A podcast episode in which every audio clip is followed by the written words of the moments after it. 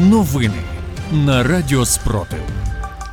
Вітаю у студії Радіо Спротив Ліда Валькова. Сьогодні 14 червня, 476-та доба повномасштабної війни, коли українці захищають себе та весь цивілізований світ від російської агресії. У випуску новин розповідаємо про головне. Сили оборони України продовжують вести наступ. Є просування на Бахмутському та Запорізькому напрямках за переваги росіян з артилерії та авіації. Звітує заступниця міністра оборони Ганна Маляр. За її словами, за останню добу на Бахмутському напрямку українські оборонці на різних ділянках пройшли вперед від 200 до 500 метрів, а на Запорізькому від 300 до 350 метрів. Російські окупанти стверджують, що на території України отримав поранення депутат Держдуми та права рука глави Чечні Адам Делімханов.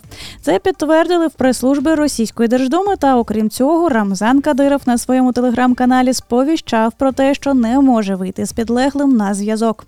Поки в мережі ширилися чутки про те, що окупанта Делімханова було ліквідовано під час обстрілу Приморську в Запорізькій області. Кадиров звернувся за інформацією до української розвідки розвідки з проханням повідомити йому, по яких саме позиціях влучили сили оборони України. Навіть пообіцяв винагороду за інформацією. Водночас, командир 72-ї бригади збройних сил РФ Роман Вінівідін заявив, що координати розташування Делімханова та інших кадирівців силам оборони України злили найманці російської ПВК Вагнер. Генеральний директор міжнародного агентства з атомної енергії МАГАТЕ Рафаель Гросі 14 червня не прибув на Запорізьку АЕС. Хоча напередодні, перебуваючи в Києві, він анонсував, що буде на станції 13 червня ввечері. Про те, що Гросі відсутні на ЗАЕС, повідомляє видання Reuters з посиланням на джерела в українському уряді. Цитую: він чекає, щоб мати можливість безпечно пересуватися, сказав високопоставлений український урядовець, який говорив з Reuters Reuters на умовах анонімності. Росіяни продовжують тікати з тимчасово окупованого Криму. Цього разу стало відомо про підготовку до евакуації персоналу Чорномор Нафтогазу. Про це повідомляє українська розвідка. За їхніми словами, російська компанія Чорномор Нафтогаз, що базується в Криму, активно розробляє плани щодо евакуації своїх співробітників та їхніх родичів з півострова. Розвідники наголошують, що цю та іншу важливу інформацію вони отримують від небайдужих жителів тимчасово захоплених територій. Учора, 13 червня, в тимчасово окупованому Мелітополі стався вибух на залізничній колії, що призвело до сходження вантажного потяга з рудою. Інформує залізничний журнал Railway Supply із посиланням на Rail Insider.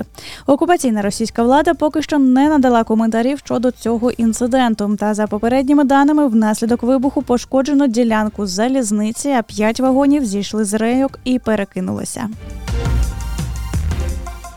Російські військові знову намагалися зруйнувати аміакопровід, розташований у Куп'янському районі.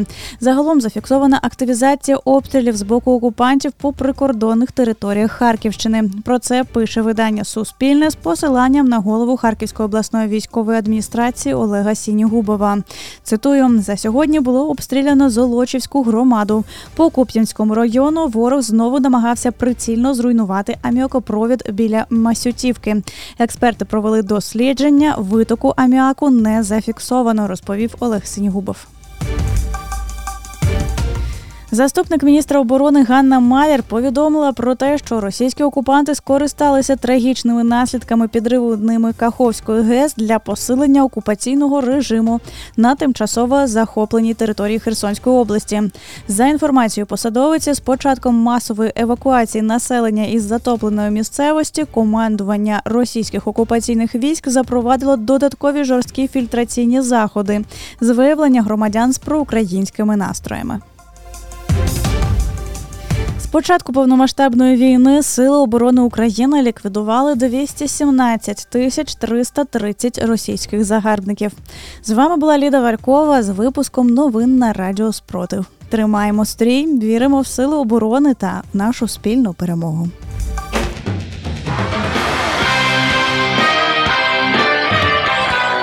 Радіо Спротив. Радіо визвольного руху.